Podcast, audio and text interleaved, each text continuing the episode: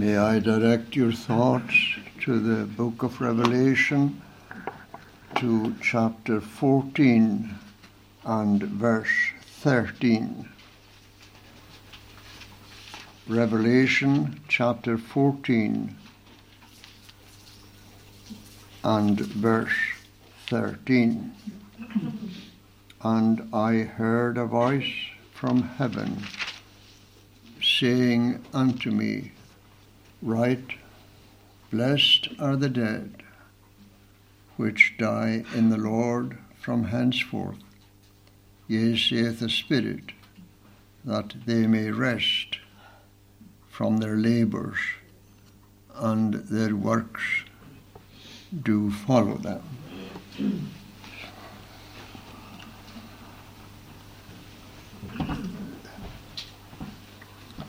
This book comes to us from within the circle of affliction.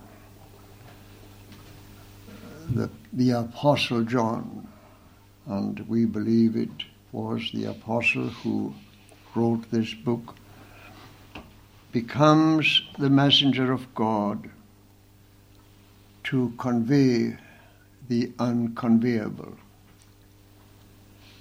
The language is human. It has to be so that the churches in Asia could understand. But the content of Revelation goes beyond what is of this world. And so we find the things of this world used to describe what is yet to be, and we find it, we find the description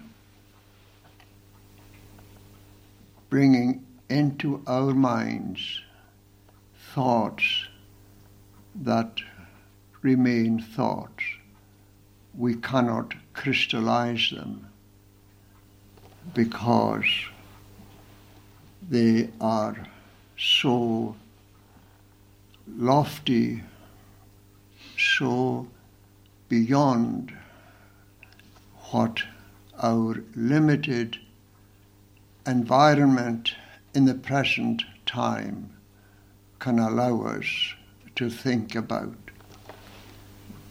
Uh, we uh, read, for example, in this chapter how he tells us of a lamb standing on Mount Zion with a hundred and forty and four thousand, having his father's name written in their foreheads. And I heard a voice from heaven, as the voice of many waters, and as the voice of a great thunder. Now, the voice, to be intelligible to us as human beings, cannot be understood as being intelligible when we speak of speech as the sound of many waters.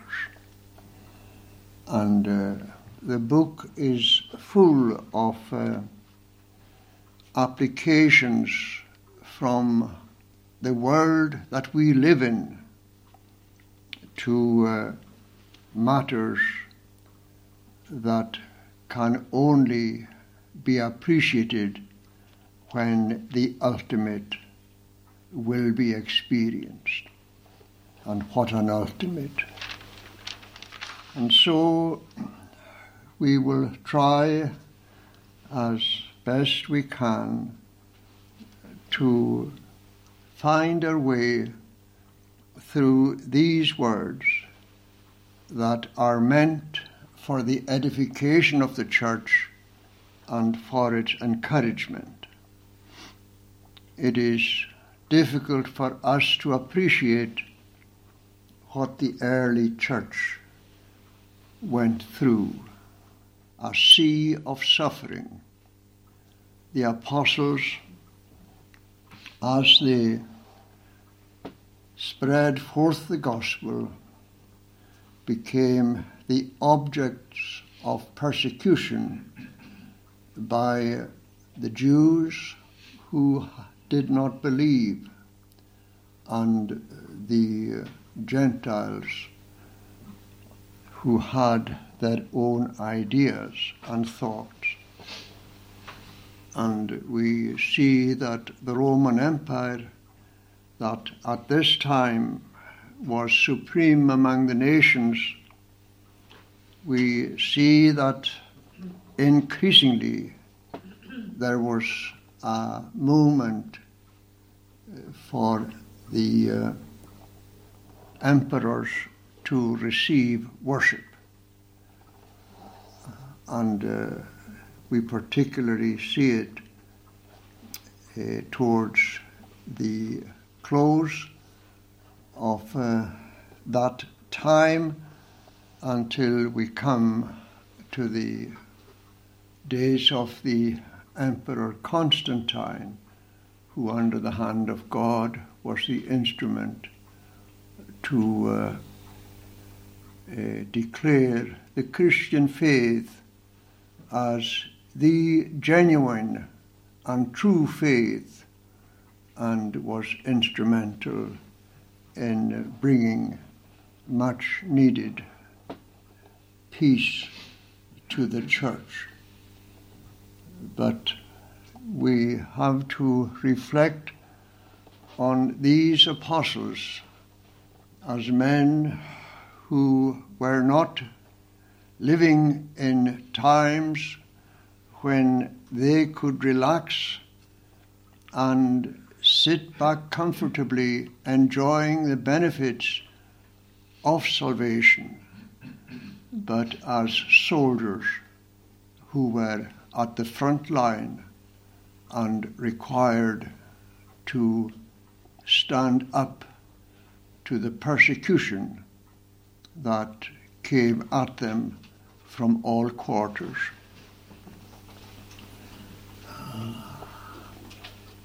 And it is wonderful to see that the Apostle John, who himself uh, was such a, a loving disciple, that he becomes the person that on this occasion is uh, taken away uh, from his own place at Ephesus Uh, to Patmos, where he was subjected to what the authorities saw proper by way of punishment. And yet, in the island of Patmos, separated from the church, exposed to what his uh, enemies could throw at him, we find this beautiful setting forth of, uh, first of all, God, who is the ultimate authority. And perhaps we should remind ourselves of that authority in the terms that Scripture allows us to think about them. We first of all think of the birth of Christ. Mary, the mother of our Lord, could not understand how she could become the mother of our Lord, seeing that she was not married, and she spoke to the angel Angels, sorry, angel, uh, to uh, uh, present to him what to her was an impossibility, and indeed an impossibility to any man. But then she was told that what was going to happen in her experience was beyond the human, the ordinary human circle of experience. We also see it in the case of uh, Zacharias and Elizabeth, who in their old age uh, had the experience of having a child, John the Baptist, uh, who came in the spirit of Elijah. And we see how impossible the situation seemed to Zacharias when he, uh,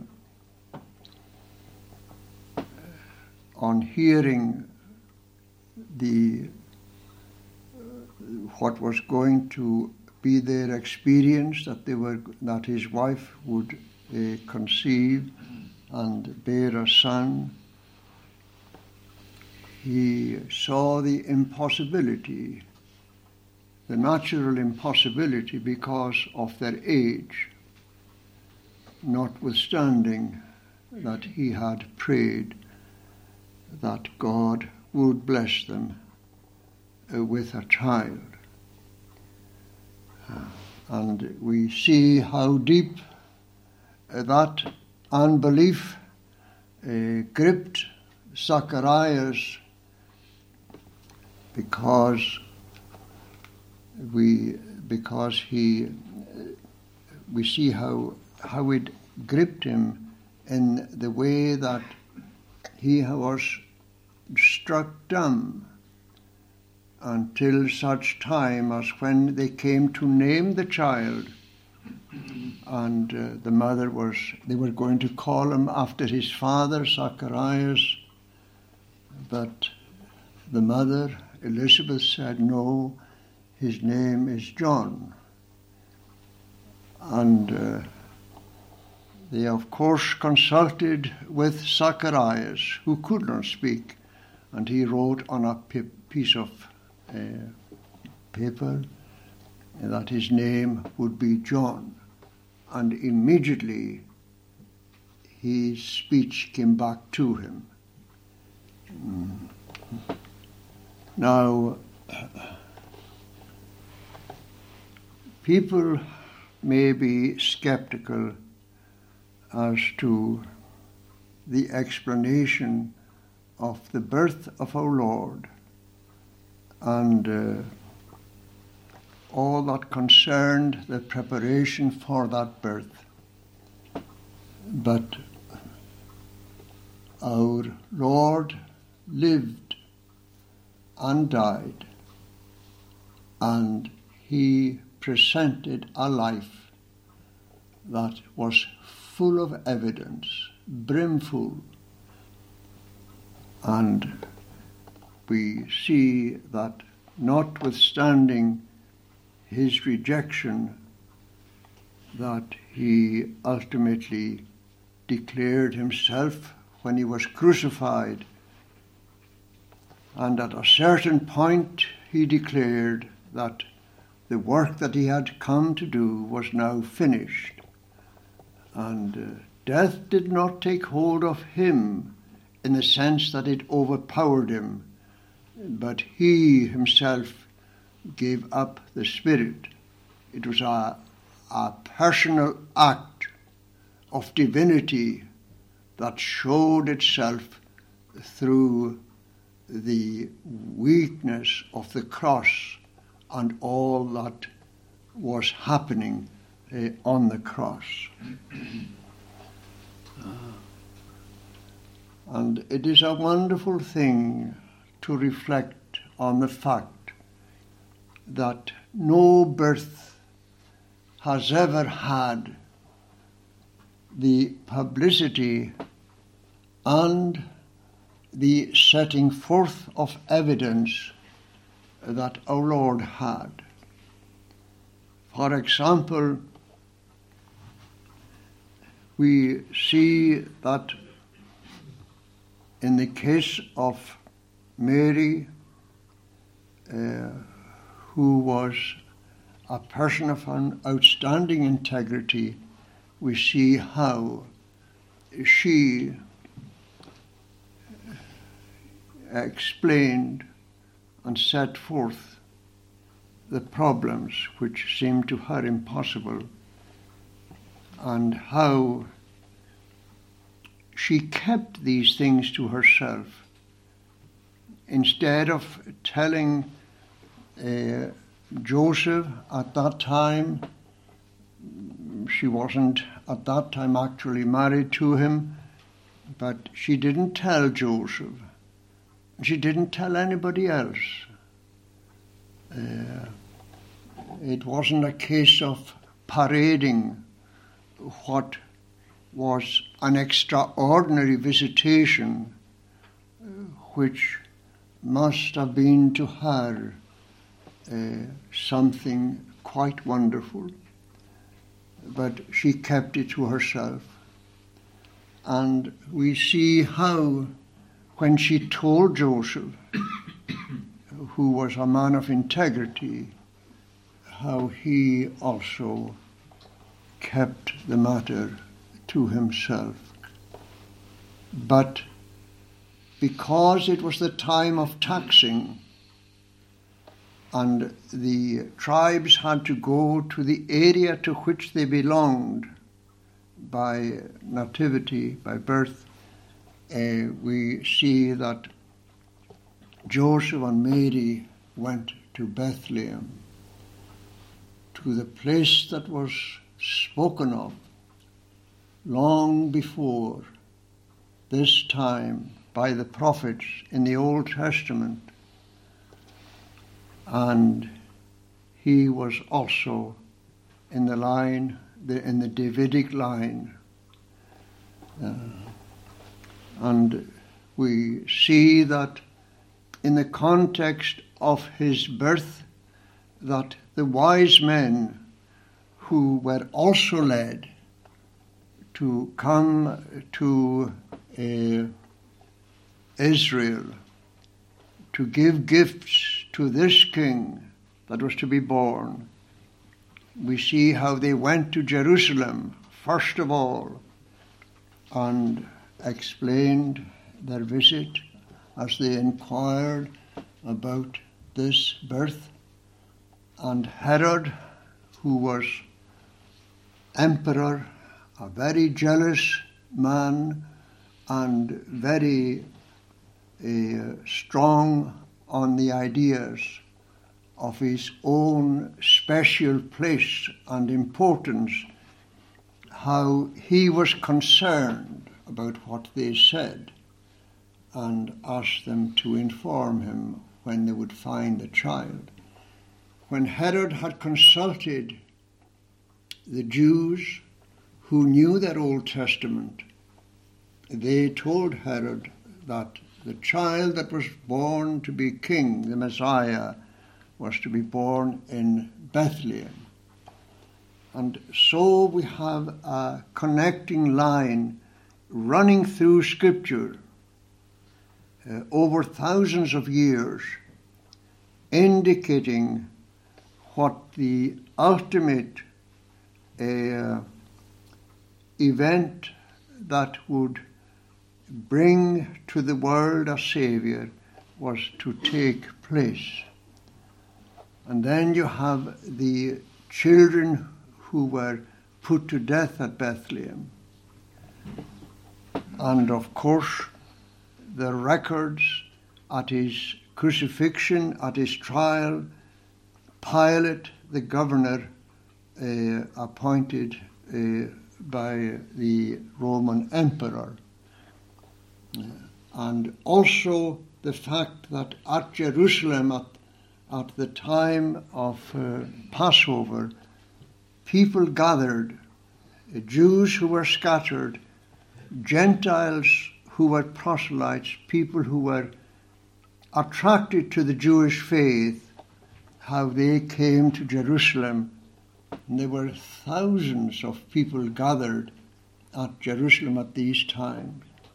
So that these things, as the Apostle Paul tells us, were not done in a corner, It is an event that is set down in such a way that its credibility can only be rejected by those who do not wish to believe. Uh, and with his resurrection, of course, the Apostle Paul tells us that over five hundred were alive at the time when there was the uh, news going around that he had not physically uh, risen from the grave. And you will recall how the Apostle tells that over five hundred were still alive who had seen our Lord. He had seen him himself too, in an extraordinary way. And uh, if you have two or three witnesses uh, in court in our present day, that is sufficient, quite sufficient to confirm uh, what is happening. But when you think of the witnesses, the apostles, and these people who were the witnesses to the resurrection of our Lord and seeing him physically, the testimony is absolutely clear for anyone to receive it. So when we think of the ultimate authority, we think of Christ, we think of his birth, we think of his crucifixion, and we think of his resurrection. And all of these things happened not with the help of the church, but in an extraordinary way, which the church was witness to, not the setters uh, setting forth, not those who actually set forth or contributed to the events. Uh, they were onlookers, spectators. It was the work of God, and it is the ultimate authority. And uh, in our own day, the most uh, fanatical uh, atheist cannot deny that Jesus Christ was born at Bethlehem, for it is documented, documented in such a way that it is unreasonable, unreasonable to deny the evidence. And uh, no atheist can deny that Jesus was crucified uh, at Jerusalem. Uh, and at, in all, at all events, we see how the church has continued right through from the Old Testament to the New Testament, but it wouldn't have continued but for the grace of God. Again and again, corruption broke within its ranks, and uh, people thought that they knew better than God, and uh, opened their minds to uh, the worshipping practices of other nations, uh, sun worshippers and that sort of thing. Uh, and uh, we see how the church, in spite of all that was happening, survived. Uh, and it is, it is such a wonderful, wonderful setting forth of the authority of God. God in Christ reconciling the world to himself, the pledge of the new creation, the grace that would enable us this evening to read the facts as they are presented to us in this chapter. And we see that fourteen begins with the mention of the first fruits of the world harvest. And I looked, and lo, a lamb stood on the Mount Zion, and with him an hundred forty and four thousand, having his father's name written in their foreheads. An hundred forty and four thousand. Now these are referred to as the first fruits. And we see that the numbers that are used have a significance. The one hundred forty-four thousand uh, breaks up, uh, but I'm not saying that it is the actual interpretation, but if you take the twelve tribes in the Old Testament and take the twelve apostles in the New Testament, you multiply them, you get one hundred forty-four. And when you have the thousand, you have set forth uh, a round figure that indicates that the power of God is expressed in this wonderful setting forth of his authority in the first fruits uh, of the believers. There's a wonderful future for the people of God, for the Christian. A wonderful future. And we see that the conflict between good and evil will go on, but there is no question but that good will prevail. The scepter is in Christ's hands. And we see this language that is used, the reference to the beast, to the Antichrist, the reference to the Lamb, the Lamb of God that takes away the sin of the world. And we see a new heaven and a new earth, and uh, the gospel triumph. It is a wonderful setting forth of a work that is not man's, but is entirely of God. Now, secondly, we see how the blessed are mentioned here. They are washed in the blood of the Lamb.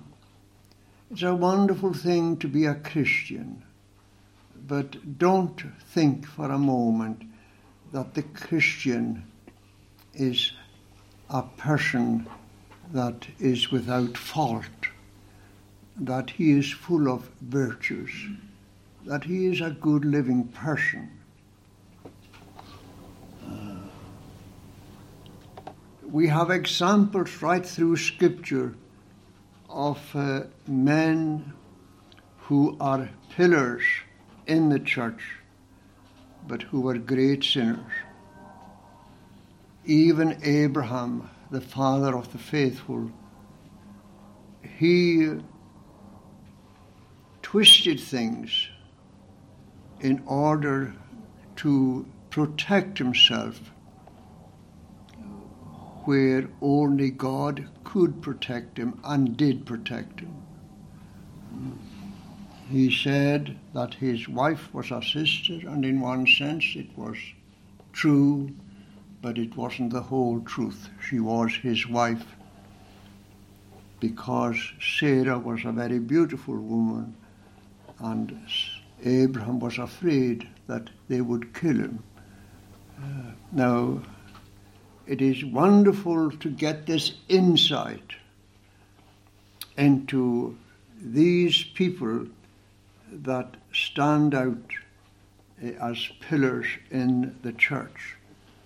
If you move on to Rahab at Jericho, Jericho was doomed for destruction, and yet we see Rahab, a woman that lived a, a, a very uh, a, a sinful life. We see how she is mentioned along with the other saints in Hebrews chapter twelve. Uh, uh, uh, and we see how uh, out of Jericho uh, she uh, becomes uh, one of those who are blessed with the revelation of God as Saviour. And we come, of course, to the New Testament, and we meet with people uh, like uh, uh, uh, Mary uh, um, Magdalene, uh, who had seven uh, devils. What the seven indicates, we don't know, but it indicates that she was, humanly speaking, totally taken over uh, by these spirits, and her life was a real mess.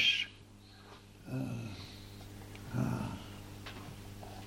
and yet, uh, uh, we see how Um, she was delivered from the imposition of these devils. Uh, we also come to the to uh, the thief on the cross, and he himself confessed. Um, he himself confessed that he was guilty, as was the other uh, person that was crucified along with him. And we see how uh, in that situation uh, he prayed to our Lord that he would remember him when he would come into his kingdom. Uh, now, it's a very, very beautiful situation. Um, someone expressed it, and I am translating what he said. When heaven and earth refused to witness, he found the witness beside him on the cross, who witnessed that he was a king and that he had a kingdom. Now, the disciples were silent. Uh, those who were watching of his friends, the women, were silent. Uh, but there was this witness beside him on the cross. But the grace that goes out uh, to that person, Christ said to him, "Today thou shalt be with me in paradise." And it is such a wonderful instance of what God is able to do. He says himself that he is able to save unto the uttermost. And there is no man that can plumb the uttermost of God. We have these examples. The Bible is not giving us a, a, a diary or a setting forth of the numbers that have been saved, but it sets forth the grace of God active in the different generations and examples of what God is doing and is able to do. And so we rejoice in the fact that the Christian is a person who believes in Christ. That is where his goodness rests. It follows that a Christian certainly has fruits that set him aside. But the basis of the hope of a Christian is not in what he does, but rather in what he believes. The saving is entirely of Christ. And my dear friend, if tonight your sin is troubling you, and you are very conscious that you are unworthy of being saved, and of course you are unworthy of being saved, and so are we all unworthy of being saved. We have nothing to commend ourselves to God, but remember that Scripture sets it out very clearly. Believe on the Lord Jesus Christ, and thou shalt be saved. Look to our Lord, and He does it all. It's a wonderful, wonderful uh, setting forth of the wisdom and the grace of God. If you had something wrong with yourself and you clearly realized that you needed help, uh, it is a wonderful thing that you can go to a doctor, and if the doctor is able to diagnose the symptoms, then he will prescribe and you will recover. It's a wonderful thing. It is not your own intelligence that delivers you, but the, the intelligence and the gifts that the doctor has to diagnose and to prescribe. The same thing applies to everything else. If you want something done in the home, if you... Uh, If you require a joiner or a plumber or an electrician or whatever you require, you can't do it yourself. You're not gifted that way. But you can get somebody who is gifted that way, who can do the job and can do it exactly as you would wish it done. But here we have something so wonderful, that however sinful you are, Christ is able to save you and to deliver you. And that is not through your own effort, but looking to Jesus to do for you and in you, above and beyond what you are able to ask or even think. And so we see the blessed of the Lord washed in the blood of the Lamb. And last of all, we see the rest. No more see. If you were to read the previous chapters, you would read of the restlessness of the sea. But now, in this chapter, we see man made in the image of God, increasing with the increase of God. What we see is a development of the creature in such a way as that he is set forth to be delivered from himself, from the world, and from the devil, and prepared for a perfect and holy environment. There is a beautiful Hebrew word, shalom, peace, and it means wholeness. And this wholeness is coming into the experience of the Christian when he moves from this present sphere to what God has prepared for him. And we cannot describe the joy and the wonder of what it must be for the believer as he enters into the experience of that salvation. It cannot be described, but it is as God has prepared it, and that means that it's perfection, and perfection that the saved person can experience in an increasing way.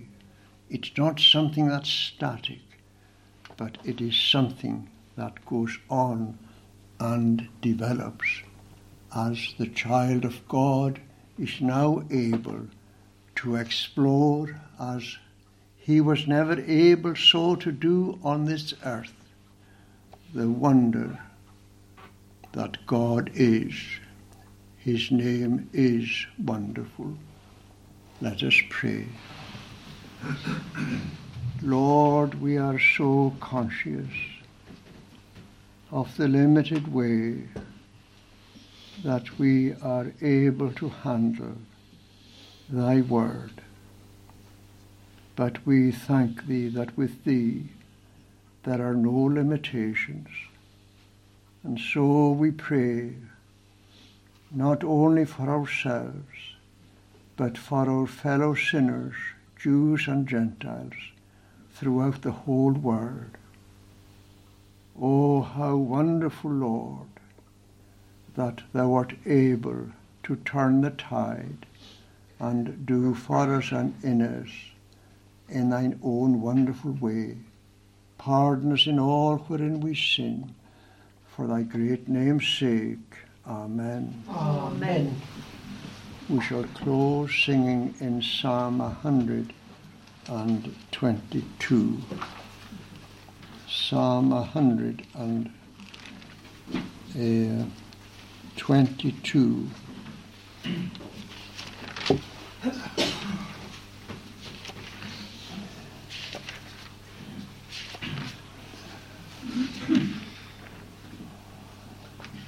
And from verse six,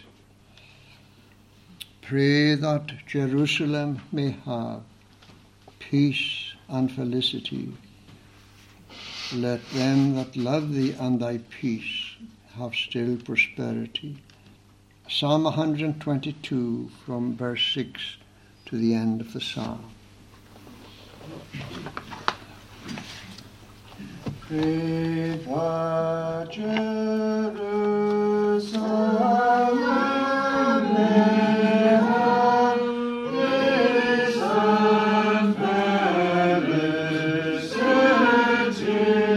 and felicity. Let them that love thee and thy peace have still prosperity.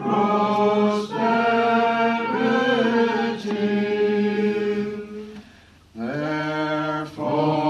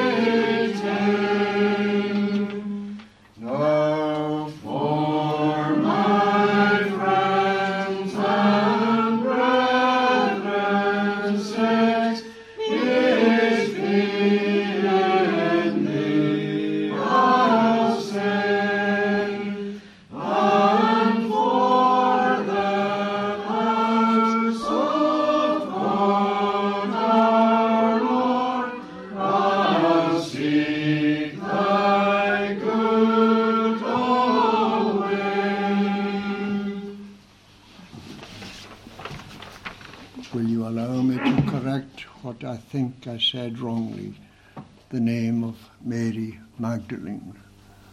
I was repeating something that somebody else had said. Yeah. Mary Magdalene, out of whom the Lord cast seven devils. The following are the intimations. The prayer meeting on Thursday at seven thirty p.m. taken by Mister Harley Cameron. The service is next Sabbath at the usual times, eleven a.m. and six thirty p.m. taken by the Reverend Stuart Farms. And uh, the Witness and Explorer magazines for November are now ready for collection on the table in the vestibule. These are all the intimations. The grace of the Lord Jesus Christ, the love of God, and the communion of the Holy Spirit be with you. Amen. Amen.